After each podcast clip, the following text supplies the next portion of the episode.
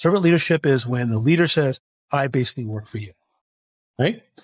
And the evolution of that is what now I call enlightened leadership. And enlightened leadership takes exactly what's happening in servant leadership. That all still applies, but it goes one step further. It now says, Louis and Kyle, you know, I'm not here just to help you be, be successful within the walls of the confines of this business. I want to do everything I can to help you be successful outside the walls of the business as well. Hello and welcome to another exciting episode of the Louis and Kyle Show, where you get access to behind the scenes interviews with awesome entrepreneurs, investors, authors, and thought leaders in a variety of subjects. Today's episode being no different. In this conversation, we have the pleasure of speaking with Rajeev Kapur about the big lessons from his new book. I have it right here. It's called Chase Greatness, subtitle Enlightened Leadership for the Next Generation of Disruption. Obviously, this conversation discusses leadership, enlightened leadership specifically. What does that mean? How does it differ from service leadership? How does he implement uh, enlightened leadership into his culture at his own company, 1105 Media, a B2B marketing and events company? And we also discuss what he learned from working in senior management, senior leadership positions at Dell, working very closely with Michael Dell, the founder of Dell, etc. It's a fun conversation. I say that every time, but I mean it every time.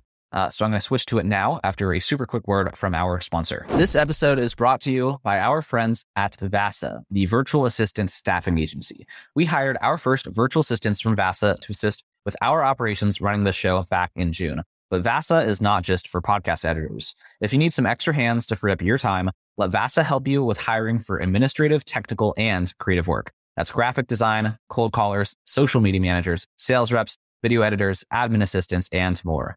Free up your time to focus on your highest impact work and learn more about VASA at vastaffing.agency or by clicking the link in the show notes to schedule a free strategy session with their team. Alrighty, back to the show. Rajeev, welcome to the Louis and Kyle show. Thanks for having me, guys. Appreciate it. Of course. Yeah. So I wanted to first sort of establish your credibility as somebody who can talk about leadership. You know, you've been the CEO of multiple companies, but you started your career in a really unique spot, uh, working for Dell in the early 2000s when the company was, or maybe it was the 90s, blowing up and changing the world. And I think people don't really realize how big of a company Dell is today and sort of the, the leadership that Michael Dell had to have had to build such an organization uh, that's been resilient through through the years. So if you could talk just a little bit about Michael Dell as a leader and and your role in that company and in that that growth trajectory. Yeah, thanks, Kyle. I, I appreciate that question and thank you guys for having me. And I, I'm really proud of what you guys are trying to do here with this podcast and everything like that. I love I love your guys' leadership in terms of leading your generation. I think it's awesome. So congratulations on that. So to answer the question specifically, look, look, i am going to be very honest. I'm a Michael Dell fanboy for obvious reasons. To me, I, to me, he's up here. So he's on a pedestal for me. Right.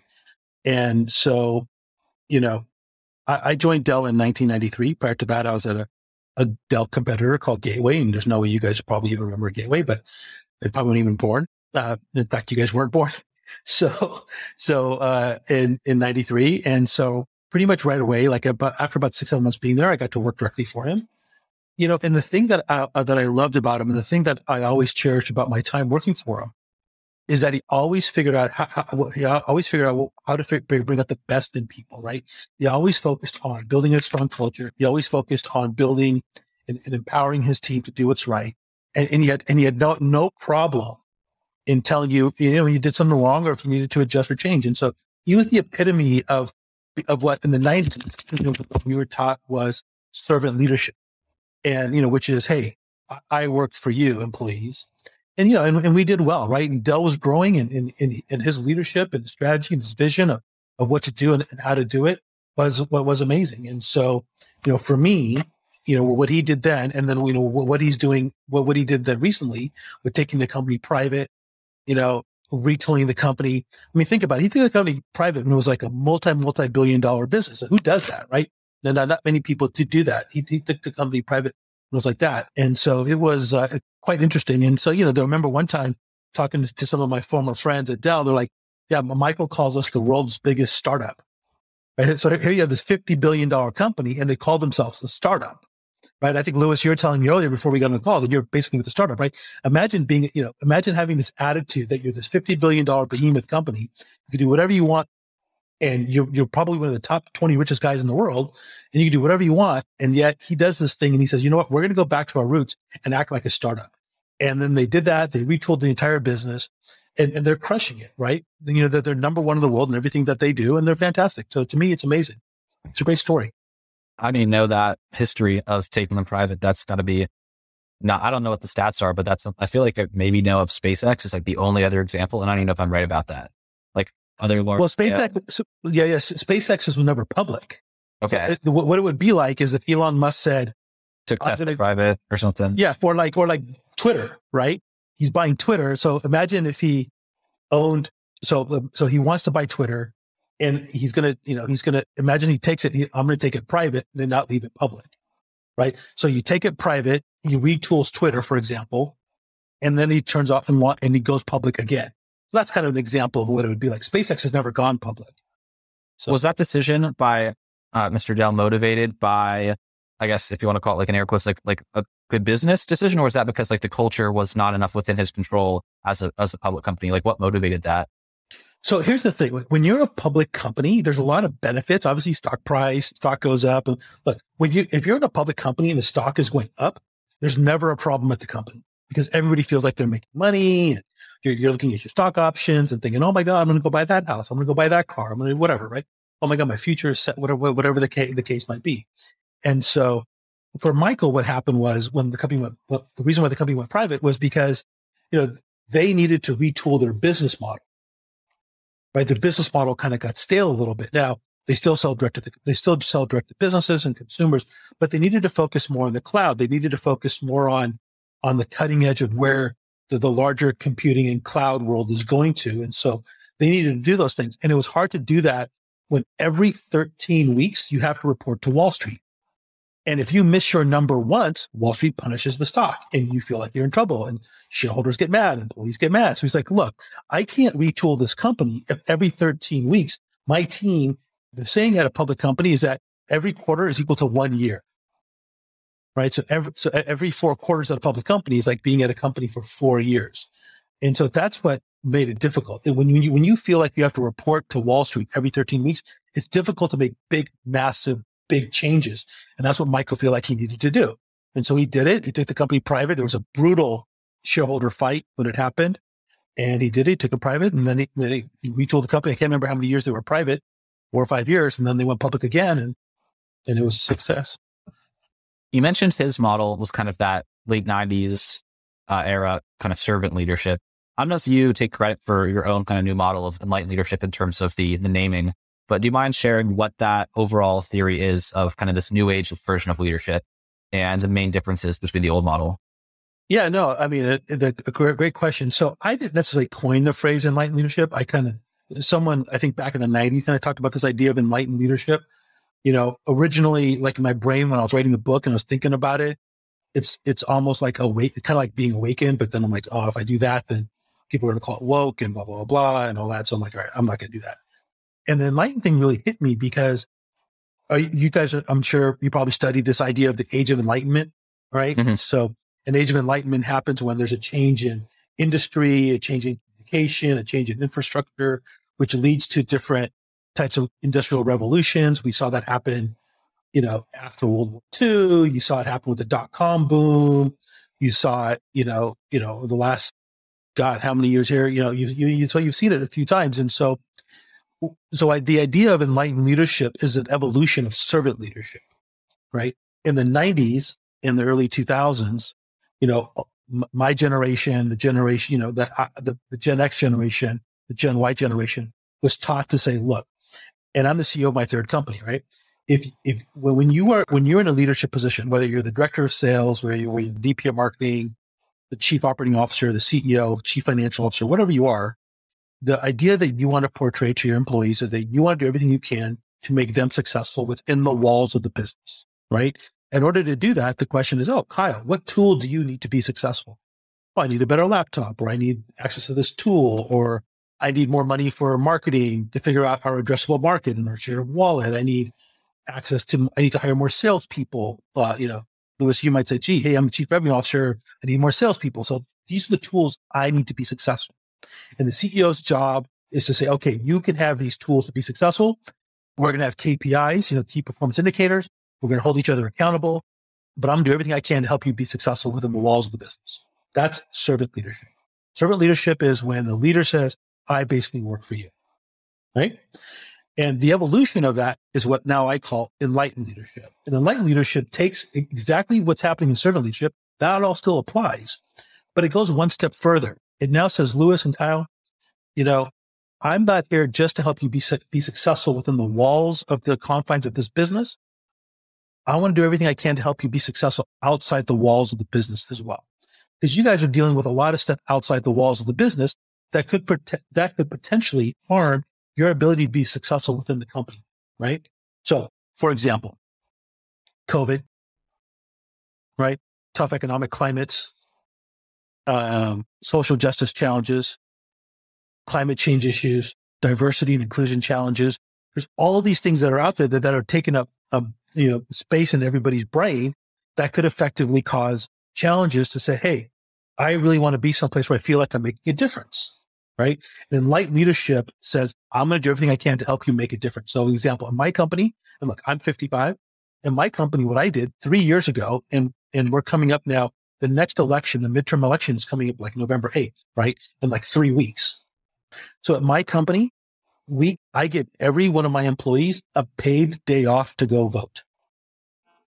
And I think I'm, I, I, think I'm one of very few companies that do that. I think Salesforce.com and a couple of others might, but in terms of companies out there, we, I actually give all my employees a paid day off to go vote on that day because I want them to feel like they're part of the process. If they're not, if they don't like what's happening out there in the world, go out there and try to make a difference. So we do that. So we give them that paid day off to go vote. So we shut the company down. They don't have to use PTO. Just go. They don't have to submit a vacation request. No. And if somebody says, well, gee, what if I vote by mail? Well, vote by mail. Go ahead. If you're going to do that, then take that day as a mental wellness day or take that time to get involved in your local community. Go do a beach cleanup. Go, you know, go be a poll worker, whatever you want to do, but just find a way to get involved, right?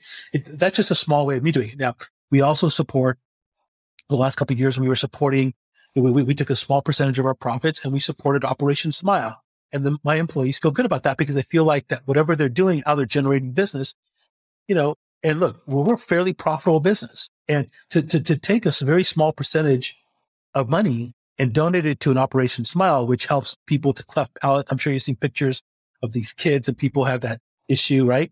And those people in Africa, India, places like that are ostracized from their community. So, so we were able to help, I think at last count, roughly 50 people have that surgery. And this year, we're actually supporting a, an amazing um, domestic violence abuse center called Rainbow Services. And so, you know, where we're giving money to them to help them build shelters for, for people who have suffered from domestic violence.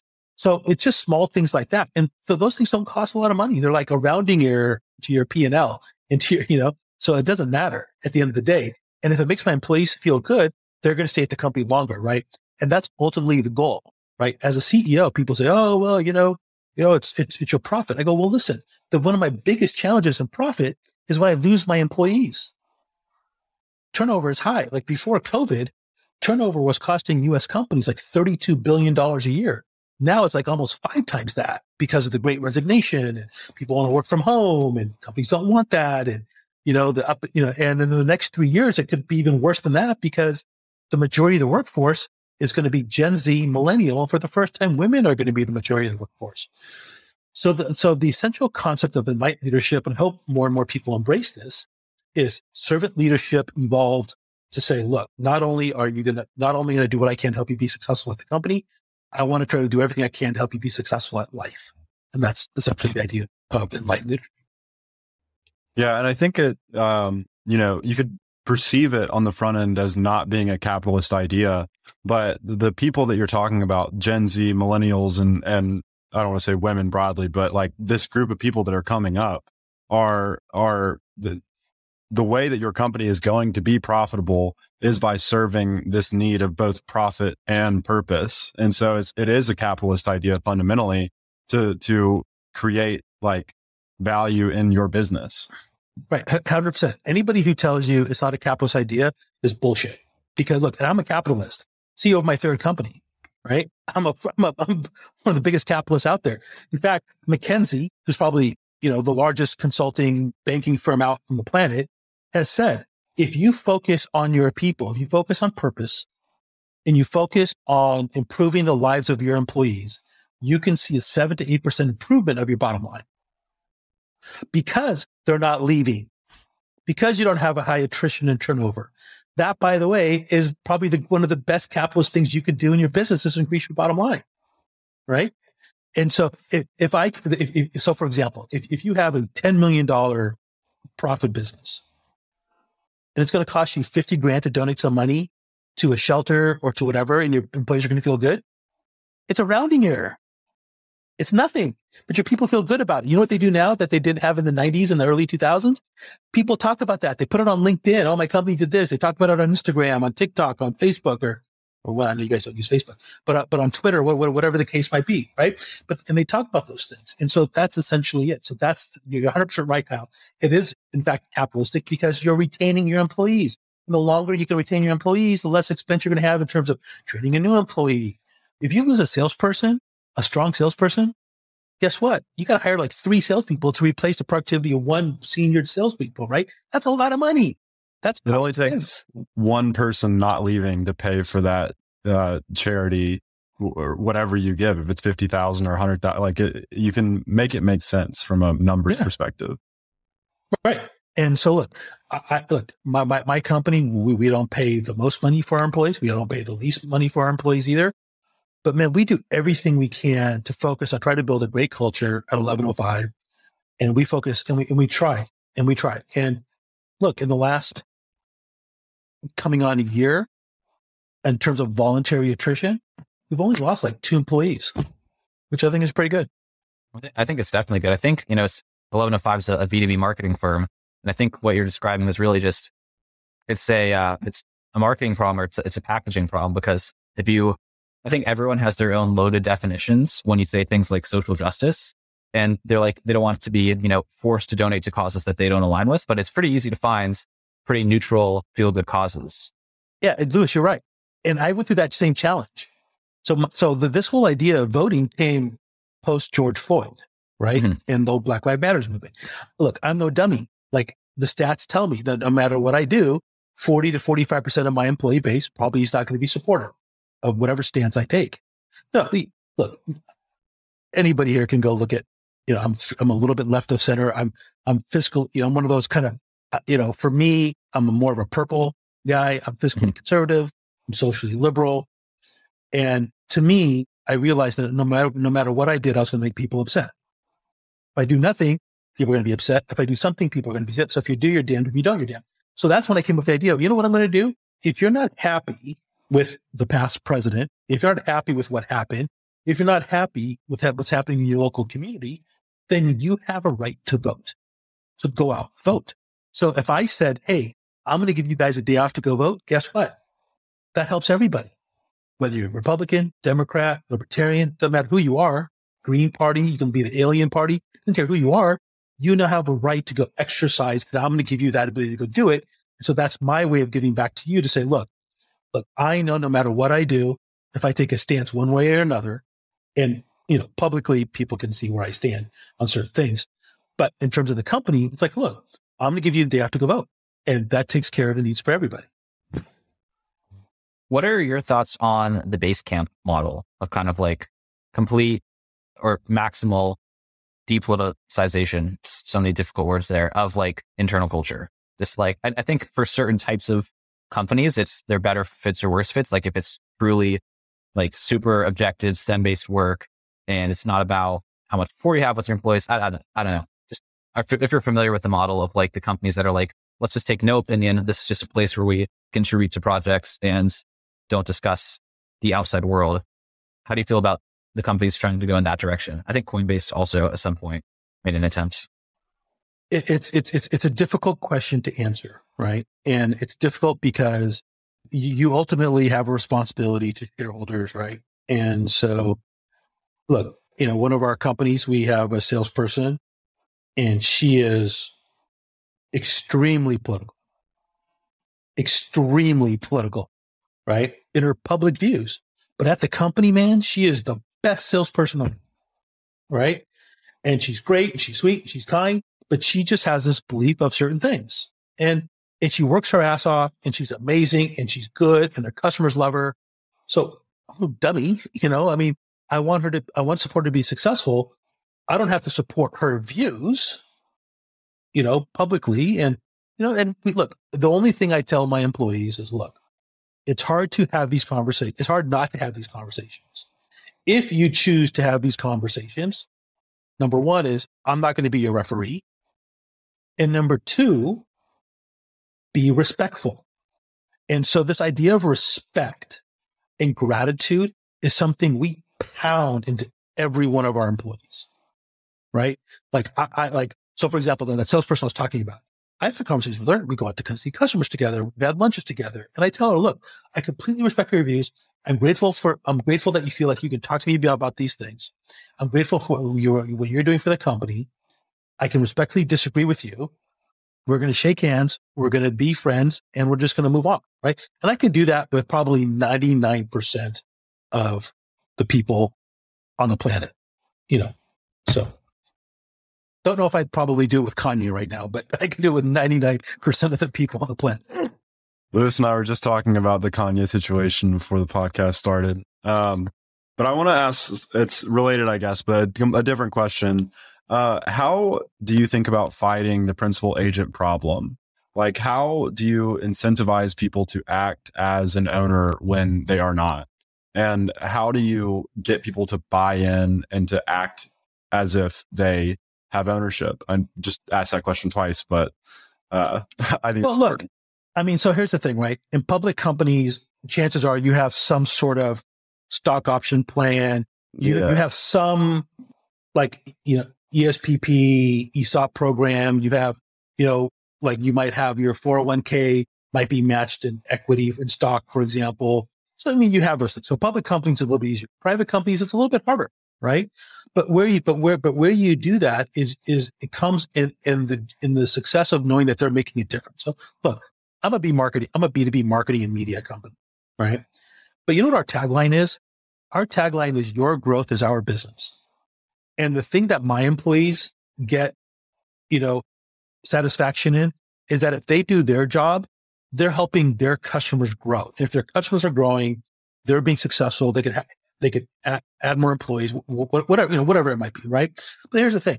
It, it all comes back down to creating a culture. And this, you know, the, look, the title of the book is called Chase Greatness, right? And the reason why it's called Chase Greatness is because of that word great. And, and that, and that word, oh, can you hold it back up real quick, Liz? So, so, so, so, okay. So, so the word great.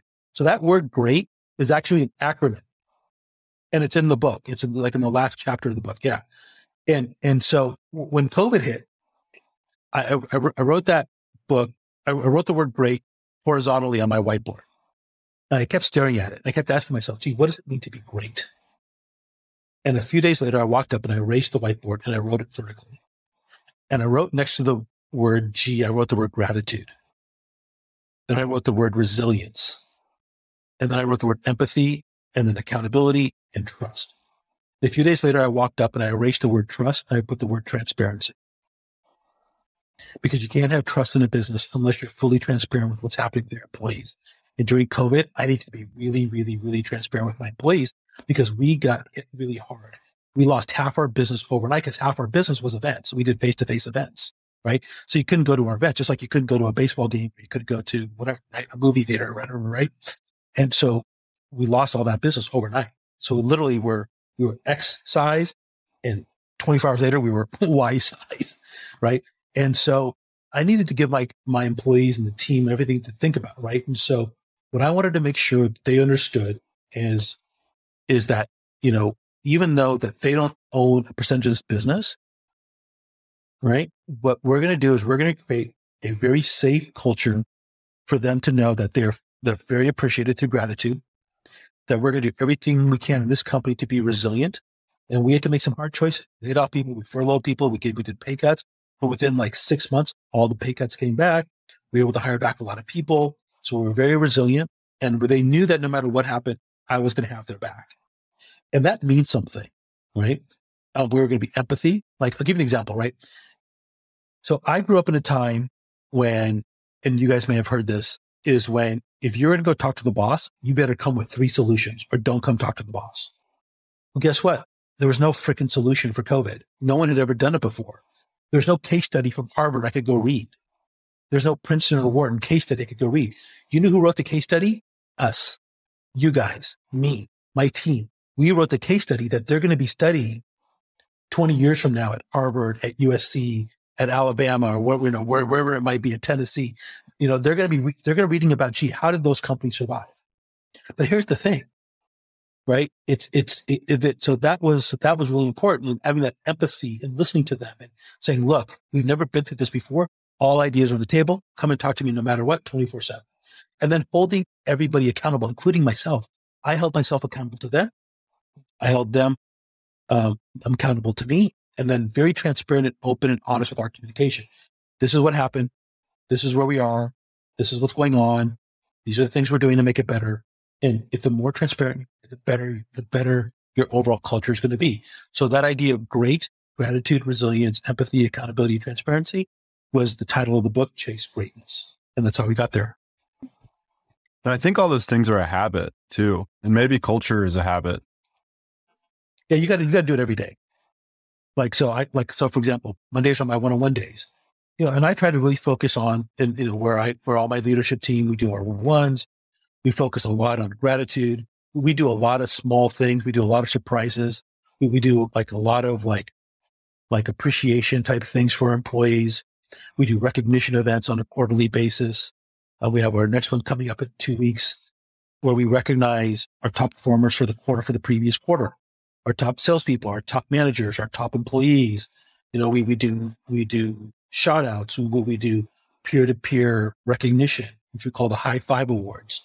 So we do a lot of recognition. So that's, you're right, Kyle. It's a, it's a habit. You got to practice every day. You don't have to do all five of them every day. Just try to do it. If you can do one of them every day, two of them every day, great. You know, that's it. At what point were you in your career when you kind of stopped being a senior leader within existing structures and kind of uh, went off on your own? And did you kind of just at first just kind of copy and paste what you were doing there? Or did you like kind of say, okay, this is my opportunity to start from scratch? Like I'm in charge now. This is how I want, you know, blank slate, the culture of a company to be. Or did you kind of just start with, oh, this is how we did things at Dell. And I thought that was good. So I'm just going to start with that and change it over time.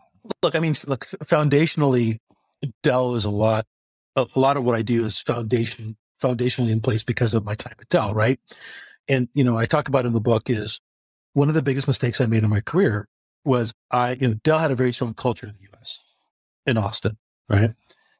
And I remember the day that Michael called and said, Hey, Richie, we want you to go to China in 2000. And so we moved to China. And I remember going to China and I talk about the story in the book. And I got there and all excited. I'm the guy from the US and pounding my chest. And this was like mid 2000 boy, I'm gonna, I'm here to transform you guys, and you guys, I'm gonna take care of you. You know, you guys are gonna fall in line and blah blah blah, blah right?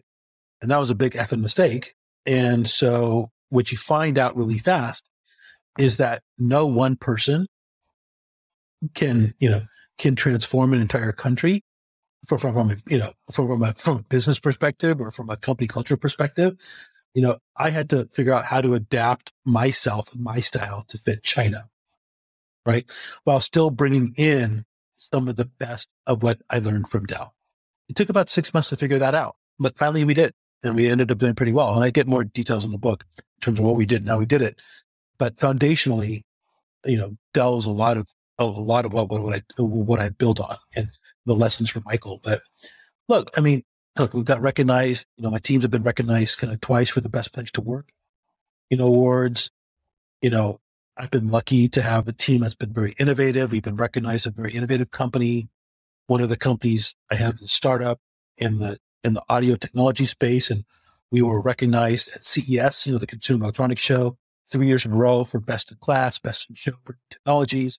So, so those things are are things where that you know really important, and you know that they go a long way to bring pride to an organization. And I think that, that, that that's pretty cool. And so you know, and then you know, having that pride in your organization is you feel, you feel proud about working at that company. I think the uh, more relatable question or not that that I think that's very aspirational for a lot of people to like be in that position of leadership and, and all those awards. But for kind of the average listener of this podcast who's, you know, very early career, like our age, et cetera, what are your, maybe you enter a team that I guess two questions. One would be like, what kind of responsibility should be on the early level employee to kind of like, if they feel like the culture is not a great fit, is that something they should work on and, and how should they do that? Or should they just try to find a place with a better culture right away? And because you're just going to grow faster in the right bar. Like what is your general kind of advice for someone to be mindful of culture when they're just at the bottom of the totem pole? Well, first of all, I think nowadays the information is so readily available in so many companies, thanks to that's a good point. You, know, thanks to you can go on Glassdoor and be like, oh, you can you can go on Glassdoor, you can go social media, all these things, right? You know, but you know, look, a, a lot of smaller companies, like my company, relative is relatively small. Like, you know, I think our Glassdoor rating is like 3.2, 3.3, whatever, right? The CEO rating is like 90%, which is nice. Uh, but look, there's just so much publicly available information now, right? You can go follow the company on LinkedIn. You can go, you know, you can see what employees are saying. You can, uh, but most importantly here is that since you have all this information, asking upfront in the interview process, asking, know, when they ask you, do you have any questions for me? Yeah. Don't be silent. Talk to me about your culture.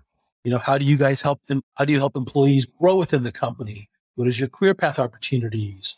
You know, where do you guys stand on purpose and passion or whatever? whatever questions you want to ask, right? But my point is you got to ask the questions, right? So if you go blindly into a company and you don't like the culture, it's a little bit on you because it, the information's there now for you to go find it. You know, you should know before you walk in the door, right? What that culture is like, you know? And so, so there's that piece. But if you, let, us just hypothetically say you missed it and you go into that company, then it's a matter of, look, do you, at the end of the day, it's about uh, do you like do you if you're a data analyst and you're at XYZ company and you really want to be a data analyst and you feel like, hey, if I can I stick it out for a couple of years, yeah, find a way to stick out a couple of years. See if you can affect change while you're within that business. See if you can't go figure out how to go work with your boss and ask him or, or, or ask them, say, look, what can we do to be successful? How, what can I do? But let me tell you the biggest advice I'll give because people ask me this all the time. The biggest piece of advice I'll give young people like you guys is always raise your hand for the hardest job. Do not take the easy path.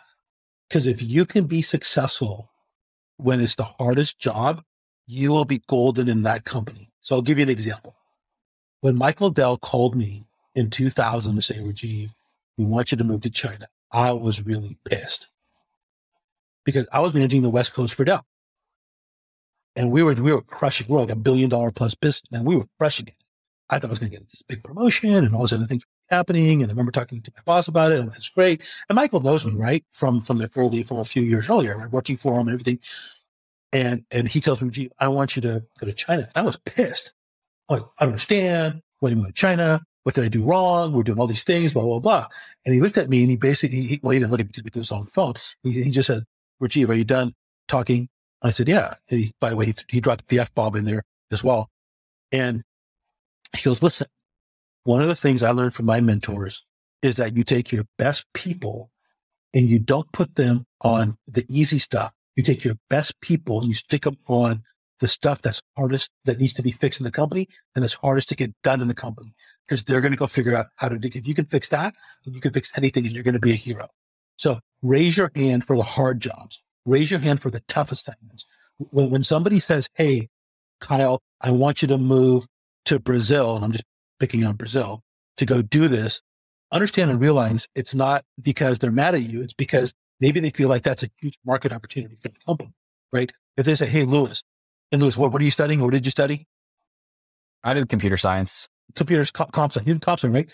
So if they said, Hey, we want you to go to India to set up an office, like, wait a minute, I don't go to India out of sight or blah, blah, blah. No, you want to go to have that experience. Because if you can put on, you know, go out there networking, you know, what, you know, I'm just picking on whatever it might be, right? So you go and you do that. You, you go put in your time, you go put in your dues for a couple years, might be. It's going to go by like that. It's going to go, go by really fast. And that's going to look amazing on a resume, right? Because if you think about your resumes, can you imagine, Louis, if you had on your resume, ComSci, you went to India, you did this, this, this, or whatever, Romania, wherever it might be. You set up this operation, you did this, you hired 50 people, design, you know, data scientists to do this, com engineers, you know, blah, blah, blah, blah, blah, you know, versus coming back and you, in your resume. And if you didn't do it, your resume would just say, you know, comp sci programmer, two years at XYZ company. Which resume is going to be more exciting? Which resume is going to get the better attention from the recruiter, from the hiring manager at the new company? Be that right? If you want to go get your MBA at, at whatever, a top 10, top 20 school, whatever you do, what do you think is going to be better to that recruiter, right? It's going to be those kinds of things. So raise your hands. Go out there, raise your hands and, and go prove to the world that you're the, that you're the best. Mike draws that. That'd and I good. do love myself some international travel. Yeah. And I want to touch on, You're living in India. So, Give me a call. That, that, that, You was my, earlier- my, Kobe. My, my, my- yeah. Exactly. Uh, Big, I, I, another a big Lakers fan. Oh, a huge Laker fan. what I was going to say is I think that, uh, the willingness to ask a question and and asking questions is a form of leadership too. Like a lot of people will just be silent because they think that's what will make their superiors or whatever happy. But if you're not willing to ask the question and and I think that this is The along dumb the same line of, of being willing to raise your hand for the hard job. It's just like that is a form of leadership. You have to put yourself in a position to fail and to look stupid or you're not going to grow and you're never going to be the best at anything. Yeah, look, I mean, we, we could joke around about Kobe all we want or Michael Jordan. I missed 9,000 shots in my career, right? But what you want to be able to do is you want to be that first person in, at work in the morning and the last one to leave, right? You know, and I know people are doing a lot of remote work, so that's you know, it's it's, it's more about the, you know, that, that, that that's more of the story Outlet. idea. It's you know, it's so it's, it's just a it's an example of the mentality you want to have, right? And so, you know, and then you know, like, like, like we talked about, you, know, you want to raise your hand, and but most importantly, be curious, ask questions, and when you ask questions, ask open-ended questions. Don't ask, you know, try not to ask that many yes or no questions. Sometimes you can ask yes or no questions, right? But ask open-ended questions, right? And, and the, that's what's going to be key. Here's an open-ended question. How did raising your kids impact your perception of leadership? Well, that's a great question. No one's ever asked me that before. Um, look, I think I, I, I realized that I like, I realized early on that I, I needed to be a really strong example for my boys. And uh, we talked earlier, I have two sons. One's a senior at USC, one's a sophomore at the University of Miami. And being, being a role model for them was really important. Right. And so if I'm a role model for them in a positive way, then that means I think I think in my mind I'm being a role a positive role model for my employees at my company, right? And so that whole idea of servant leadership morphing into enlightened leadership, you know, if you read the book, if you read the opening of the book, the book is dedicated to the boys, to my sons, because I wanted to leave a legacy for them, and I want to leave a legacy for my employees. I want to leave a legacy for my customer base. I want to leave, leave a legacy for my investors and shareholders. So I want to be able to, I want people to be able to look back on this five, 10, whatever it is, 15 years to say, look, this was an amazing, positive experience. And we really learned. And look, the idea of leadership that most people forget, there's two things. Your job as a leader is to create more leaders. Because when, you go to a company, so let, let's hypothetically say tomorrow, I said, you know what? I'm done. I'm leaving this company. I'm gone. Guess what? The company's going to thrive. You know why? Because I've built the best management team around. So that to me is amazing leadership. And I'm not just giving myself a pat on the back. What I'm trying to say is that if you build a company where when you leave, the company falls apart, that's bad leadership. The fact that one person leaving could cause that to happen is a huge problem. Right. And I think so, so understanding and realizing that, understanding and, and giving, giving my boys the ability to understand and realize that you have to have real strong, and one of the things we talk about a lot in the, in, in our household is the idea of balance. Look, uh, you, you can ask my sons. I've not asked them about a single grade that they've received on a report card in probably seven years. And, and I don't care. And, it, and it, by the way, I mean, I do care, but, but I don't because at the end of the day, it, it's about their mental wellness and about being able to understand and realize that what, that if they can go out there and make a difference, you know, in their careers, it's going to come from their own internal fortitude. And that's what's key. And because look, I was an average student.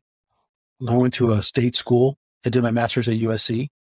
And look, I worked hard. I worked myself. Everything I've done here, I had to bootstrap myself up. And so hopefully that was a good example.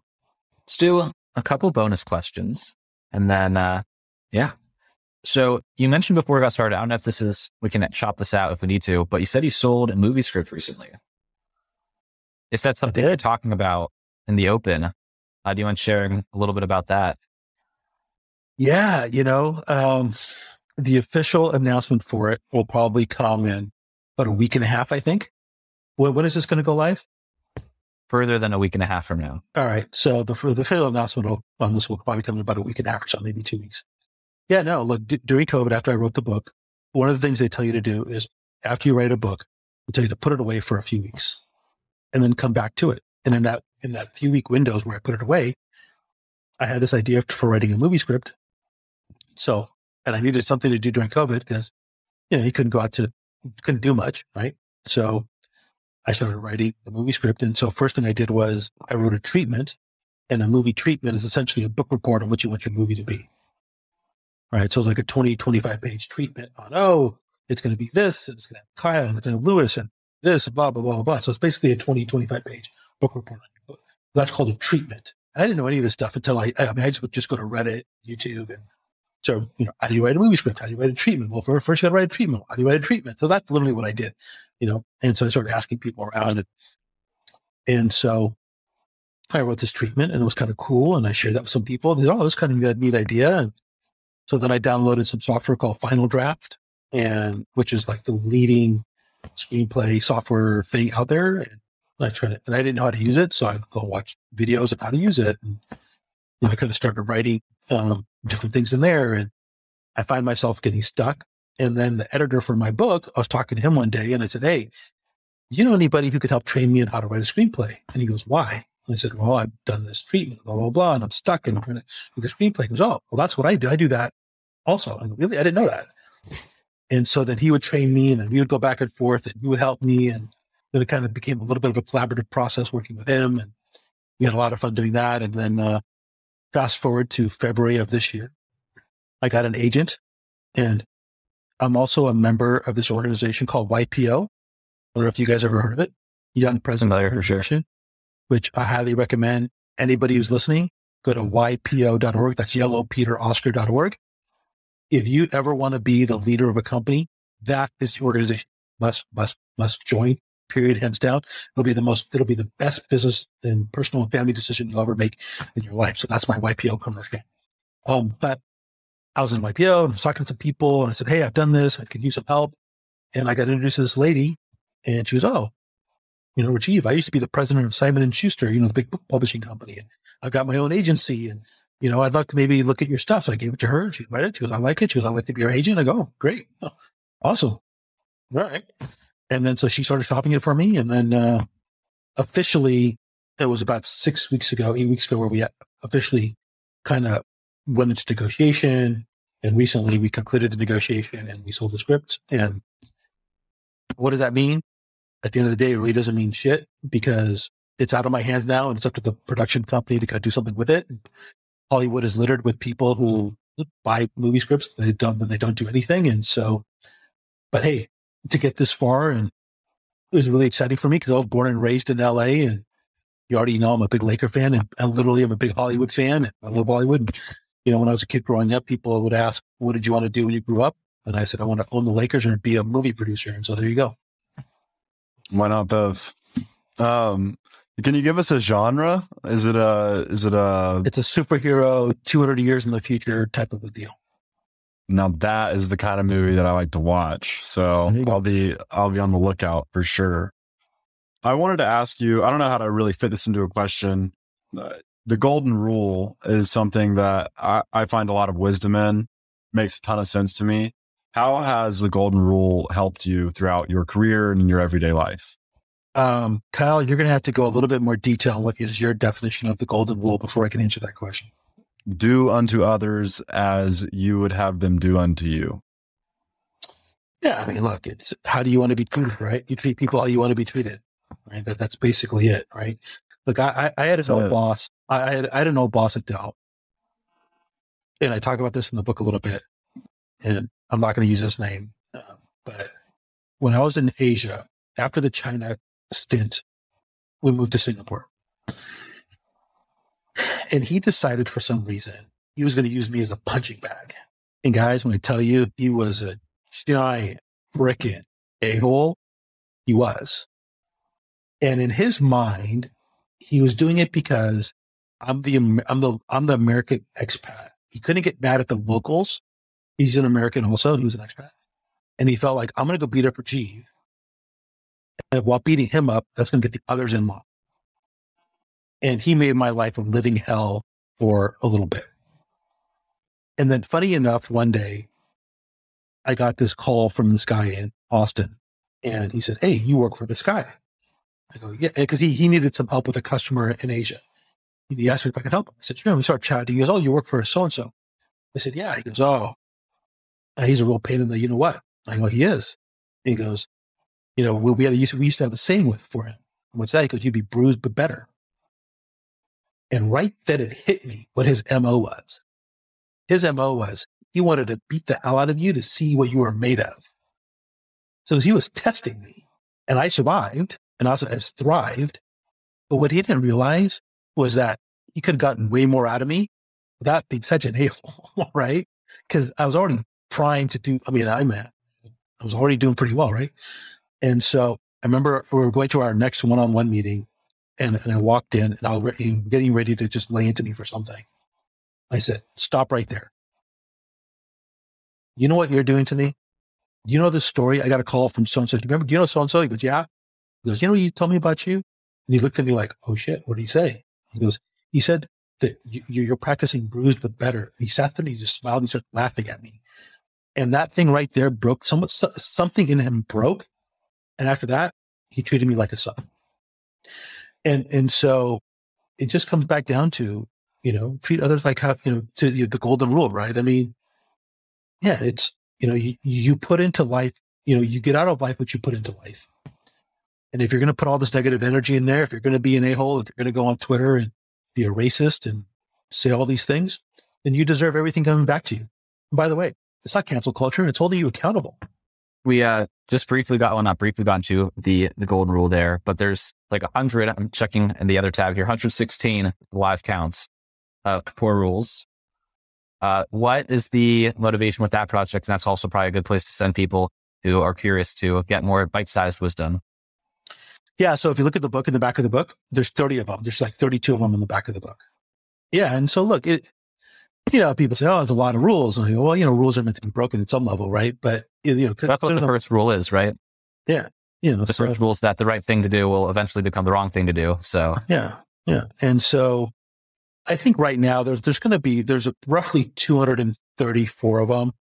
I don't know if I'm going to go beyond that. Um, I think I might take a break from them and start doing other things with, with, with that with, with, that platform when I get there.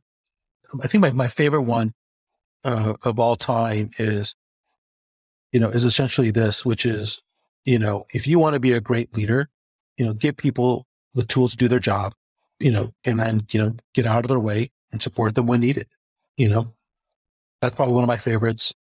You know, I think another one is, you know, most people and companies fail not because they do the wrong thing. They fail, they fail because they did the right thing for too long, right? You guys, you know, to think about, think about what's happening right now, like with Instagram and TikTok, right? You know, Instagram trying to be more like TikTok, right? Facebook is failing and they're trying to do meta because they, because, you know, but at one point, Facebook was the, the way to go, right? For but then there's, but then they didn't pivot. They didn't change fast enough. Right. If you think about, if you think about, you know, companies, right? You guys ever heard of a company called Blockbuster? Distant memories. Right. So, so things didn't work out for them from what I heard. Right. But did you know the story that the Netflix executives went to Blockbuster and they said, Hey, we've got this idea. Why don't you buy us with your distribution channel? You can transform everything, blah, blah, blah, blah and Blockbuster laughed these guys out the door and said, we don't need you. We're going to do more stores. In fact, they tried to do the Netflix model. They said, screw it. That doesn't work. We're going to just do more stores. And now they're out of business. They have, there's one store left. In, there's one store left in, um, I think Portland just for fun, I guess. Um, but yeah, and Netflix now dominates and streaming now dominates, right? That's an example. Another example of that is T-Mobile. Right. Funny enough, one of my old bosses at Dell, John Legere, is the, was the CEO at T-Mobile. He came on board, and what did he do? He essentially kind of took this thing and said, "Look, you've got this old, stodgy telecom industry of AT and T, Verizon, Sprint, T-Mobile, and what is it? You can't change your phone. It's all this nonsense, contracts. It's a pain in the ass, you know, all this other stuff. So what did he do? He said, "No, we're going to do everything opposite. You want to change your phone every year? Change your phone every year. You want to travel internationally, not have roaming charges? No problem. You want to have a simple bill? No problem. You you want to get out of your phone with us? No problem. You know, so everything he literally turned the turned the whole industry on its head, and uh, so you know, and, and, and T-Mobile then eventually you know merges with Sprint, and, and now you know the stock price went up twenty. Oh, what is it? It tripled, I think, something like that from the time he, he's not there anymore, but it does well. So it's just things like that. So it's those kinds of things that you want to be able to look at. And so that, that, that's this idea of eventually the right thing to do will be the wrong thing to do. We talked about earlier. So, you know, you got to keep pivoting. Rajeev, you clearly have, you know, we've barely gotten to small percentage of the stories you tell in the book in terms of additional value and anecdotes you share on social media. Where uh, can people find the book or again, the title again, if people are just going to default to Amazon? and also the more personal connections to you. And then let me unmute you real quick. There you go. Yeah. So of course, Amazon is a great place to find it. Chase Greatness, Rajeev Kapur, K A P U R. Uh, you know, it's on, you know, you can go to, you can find it on, it's uh, your, your screen's blurry there, Kyle, but yeah, you can, uh, um, like it's, you can find it on Goodreads. You can find, you know, some of the local bookstores are getting it now, which is really exciting. It's available on Kindle. And then hopefully by the end of November, it'll be available on an audiobook format as well. So it'll be available on Spotify and other places as well. So there's that. In terms of my social media, look, if people want to connect with me on LinkedIn, please connect with me on LinkedIn. Rajeev Kapur, it's the, the name right there, the title of the book. Uh, Instagram, it's at the Rajeev Kapur, just because, you know, in India, Rajeev Kapur is like Will Smith. So it's it's or, or, or, John Smith, whatever. I think Will, Will Smith is probably bad, but I think John John Smith more than that. So, and then on you know Twitter, it's at Rajeev Kapur. So I'm pretty easy to find. It's, it's you know I don't really hide myself, so people want to connect with me, and if there's things I can help people's companies or help them individually, just reach out to me. That's going to close out this conversation with Rajeev Kapur. I got his book right here. We showed it on air a couple times because it was in our hands. Chase greatness, enlighten leadership for the next generation of disruption. My ability to memorize titles not being at its all time greatest strength. Three takeaways for me, and then I'll send you all to the next thing. Maybe that's the next episode. Maybe it's a meal. Maybe it's a workout. Who knows what the next thing is for you? I don't, because this is an asynchronous medium. That's how podcasting works. Okay. Takeaway number one is I liked how he frames. Uh, we didn't call it corporate social responsibility in the podcast, but that's kind of like the corporations doing good uh, for the community, et cetera, called CSR he framed that through ROI, and that made me a bigger fan of the concept by it, like it's a nuanced subject because I think a lot of people hear corporate social responsibility and interpret that to mean your company is taking a political stance and they're using some of the profit to support that cause that you may or may not agree with. Whereas he kind of talks about very neutral causes like helping people who were born with facial structure that could use repair like that's pretty good. That's that's a pretty good cause. I, I wouldn't mind if the company I work for gave to that versus if they gave to some very clearly politically motivated organization. You know, forty five percent of the company is going to be alienated by that. Uh, so one, I liked picking more neutral causes, and then the other one was just framing it as like if you keep if you're you know thousand person organization, it only costs you a few hundred thousand dollars a year, and it greatly reduces turnover and makes other people more likely to want to work at your company. That's another situation where again, like it actually is helping the bottom line by doing those things. But it also it, it does good. So that made that was a good reframe for me. Uh, the way he discussed that. Second takeaway, pretty straightforward. I liked the discussion at the end about taking the hardest job offered to you. That was a great piece of advice. Kind of just what's the hardest option on the table that still kind of meets your needs and checks your boxes, and that'll uh, be rewarding later on in your career, if not kind of immediately, even though it's hard. And then third, it was about values and habits. So a lot of executives kind of can talk the talk about their values at their company and their, you know, people like to use acronyms and have a letter, a word with the letters that mean things, right? That's that's the definition of acronyms uh, for those who didn't know. Anyway, Rajeev, we really he just kind of had a great answer when I was like, how do you implement those things? And he just was like, well, on Mondays, I do this one. On Tuesdays, I do this one. And on Wednesdays, I do this one. I feel like not very often do you hear an executive or a person in senior leadership immediately excite the examples of what they do every single week to represent their values. So I thought that was a good like clap back. I wasn't challenging him with the question. I wasn't like, oh yeah, are you actually great? Like that wasn't the intention at all. But I was like just curious. And then he's like, well, Mondays, Tuesdays, Wednesdays, boom. Uh, so if you're ever one of those people spewing an acronym, uh, and if you have an answer like that, people are going to be like, damn, I believe you now more so than I did. Uh, that's all I have to say for this conversation with Rajeev. Definitely check out the book on Amazon. Follow him on Instagram if you are an Instagram user. And yeah, that's that's this podcast. It's the Louis and Kyle show. I hope you're subscribed. If you liked this episode, it's pretty easy to subscribe. I'd encourage you to do so. Say hey on Twitter, LinkedIn, wherever. Email. You can figure all that out in the show notes on YouTube using the Google. And yeah, we'll be here in a couple weeks with the next episode. Subscribe so you're the first to know about it and see you there. Cheers. Bye.